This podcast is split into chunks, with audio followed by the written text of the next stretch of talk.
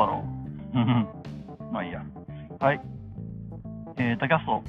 2020年、2021年1月28日、木曜日、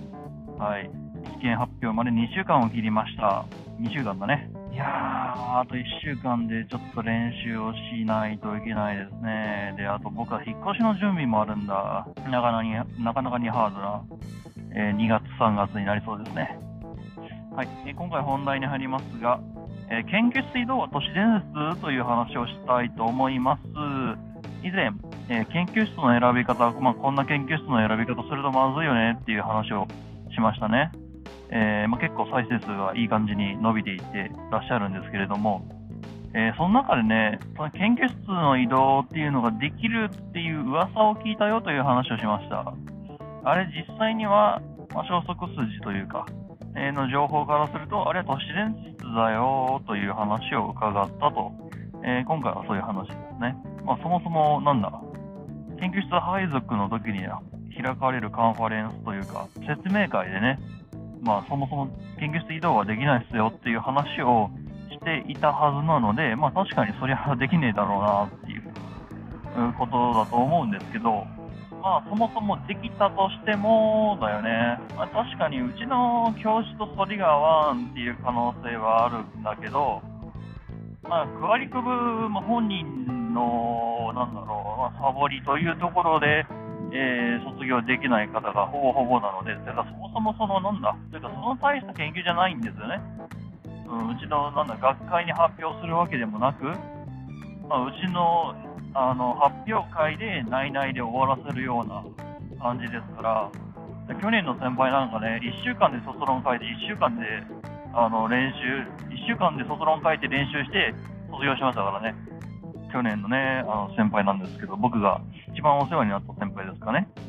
噂によると、まあまあ、1週間で、あてか4日で卒論を書いて、3日で、えー概要を書いて、で、2、3日で発表練習をして、そのまま発表に挑んで、えーそのまま卒業したという方ですね。うん、で、まあ、都市伝説というか、おそらく、まあ、研究室移動はできないけれども、面倒を見てもらえる先生は別にいるということもあり得るはあり得るんですよ。ただ、あり得るというよりかは、あり得たという、えー可能性ですかね。なんだろう、火のないところに煙は立たぬっていうもんですから、研究室移動はまかり通らなかったとしても、何か別の方法で、別の教授のところに逃げ込むということがあったのではないかという推察が立ってしまうと、推測ができてしまうと。うん。えそういったことが過去にあったのではないか、しかしながらそれが今現状通用するかどうかはさっぱりわからんぞ、なので当たりにするなという、そういう話ですね。まあ、ぶっちゃけた話、それは、まあ、他の教授に迷惑をかけるということにつながりかねないわけですよね。だって自分の担当外の面生徒の面倒を見るって、それ元、その、なんだ、逃げた元の先生からしたら、まあ、すいません、うちのやつが迷惑かけてってなれば話ですから、まあ、あんまりいい会話をしないというのは当たり前なわけで。というより逆にそういう事例があったおかげで、だんだんだんだんだんだん俺たちの逃げ道というか、あの抜け穴というかが、えー狭くなっていってるのは事実だと。で、なんか今年はすげえなんか変なルールがもう2、3個追加されたぜみたいな感じのことがね、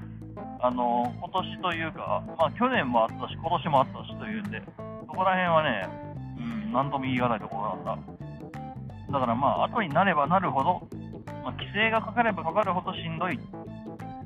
で、新しいルールだったり、それをさせないための、まあ、えー罠というか、なんというかが、だんだんだんだん出来上がりつつあるんで、まあ、そのなんだ、後輩のことを思うのであれば、下手なことをせずに卒業しなさいねっていうことでしたね。はい。こんな感じでまとめられたでしょうか。はい、タキャスト。2021年1月の何日だろう、28日ですね。